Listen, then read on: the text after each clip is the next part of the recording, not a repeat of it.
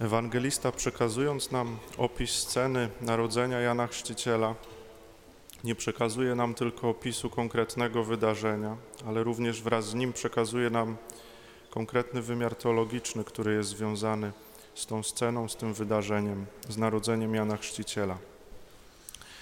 Widzimy, że po narodzeniu przychodzi moment, kiedy należy nadać dziecku imię. I wszyscy się spodziewają, że będzie to imię ojca jego Zachariasza, co było w tamtej tradycji czymś naturalnym, czymś bardzo powszechnym, że dziecko dziedziczyło e, imię swoich przodków, że albo było to imię ojca, albo imię któregoś z przodków. To było czymś zupełnie naturalnym i oczywistym. I okazuje się, że tutaj ma być zupełnie inaczej, że dziecko ani nie ma mieć imienia swojego ojca Zachariasza, ani jakiegokolwiek imienia, które już się pojawiło w rodzie Elżbiety czy Zachariasza, ale ma otrzymać zupełnie nowe imię, ma otrzymać imię Jan, co po hebrajsku znaczy Bóg jest łaskawy, Bóg okazał swoją łaskę. To jest imię, którym, które zapowiedział anioł w czasie zwiastowania Zachariaszowi w świątyni. I to imię też zostaje nadane dziecku. Dziecko ma otrzymać imię Jan. Ostatecznie jest zapytany Zachariasz o zdanie, ale wiemy bardzo dobrze, że on po e, swojej służbie w świątyni i po rozmowie z aniołem od tamtego czasu nie był w stanie mówić. Została mu odjęta, została mu odjęta mowa, więc zostało, podano mu tabliczkę, na której napisał, że Jan ma mieć na imię, że to dziecko, które się urodziło, ma mieć na imię Jan. Jak sobie porównamy Zachariasza i jego postawę, z momentu zwiastowania, wtedy kiedy miał służbę w świątyni, wtedy kiedy rozmawiał z aniołem. Z tym bardzo konkretnym momentem z dzisiejszej Ewangelii to widzimy, że to są dwie różne postawy. Wtedy Zachariasz w momencie zwiastowania, wtedy kiedy pełnił służbę w świątyni, był człowiekiem, który rozmawia z aniołem i pyta anioła, jak się to stanie, pyta go o znak w jaki sposób to będzie możliwe, że on i jego żona Elżbieta, którzy są już ludźmi w podeszłym wieku, jak będzie to możliwe, że oni staną się rodzicami, że już w niedługim czasie będą mieli dziecko. Pyta anioła o znak. Próbuje to zrozumieć, wydaje mu się to zupełnie niewyobrażalne, wydaje mu się to rzeczywistością w jakiś sposób całkowicie przekraczającą sposób jego rozumienia. I od tamtego czasu Zachariasz pozostaje, nie ma zdolności mówienia, zostaje mu odjęta mowa. Jakby na znak tego, że w pewien sposób nie uwierzył, jakby na znak tego, że poddał wątpliwość to, co mówi do niego Pan Bóg. Tutaj natomiast Zachariasz jest całkowicie posłuszny Panu Bogu, całkowicie ufa Jego woli, całkowicie wierzy w wypełnienie obietnicy Pana Boga.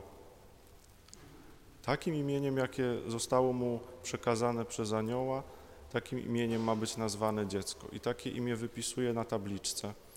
I w tym momencie zostaje mu przywrócona mowa.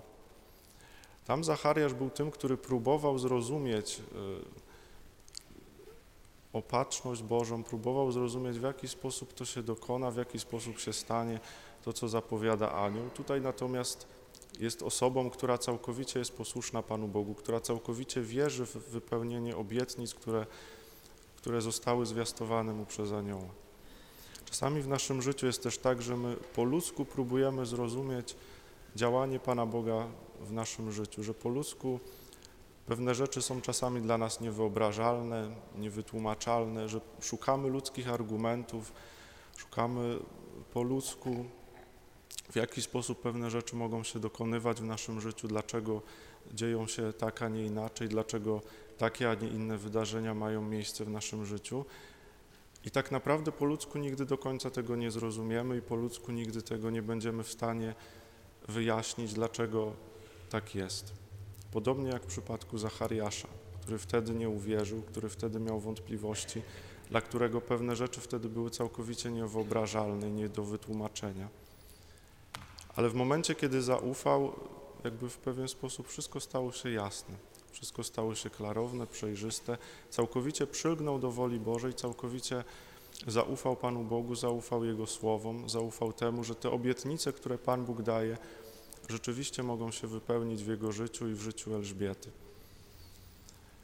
Ten ostatni tydzień, w, którym czytamy Ewangelię o zwiastowaniach różnym osobom, nie tylko o zwiastowaniu Zachariasza w czasie jego służby w świątyni, ale czytaliśmy Ewangelię o zwiastowaniu Maryi, o zwiastowaniu Józefa.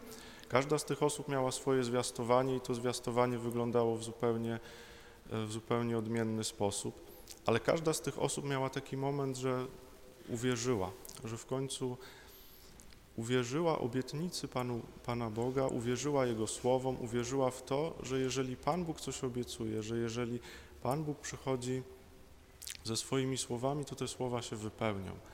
Że być może to jest niezrozumiałe, być może to jest całkowicie przekraczający ludzki sposób rozumienia i pojmowania rzeczywistości, ale jeżeli to są słowa od Pana Boga jeżeli to są Jego obietnice, to one się wypełnią.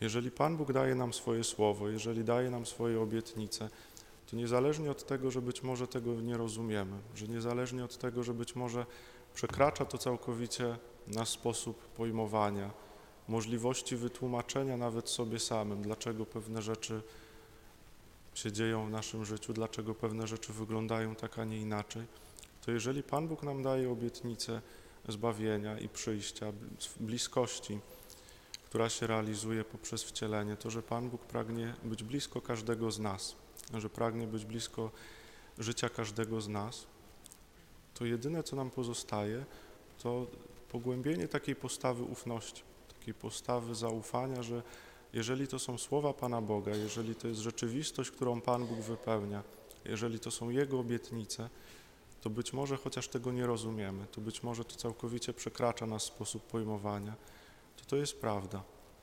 To to jest prawda i te obietnice i te słowa się wypełnią w naszym życiu.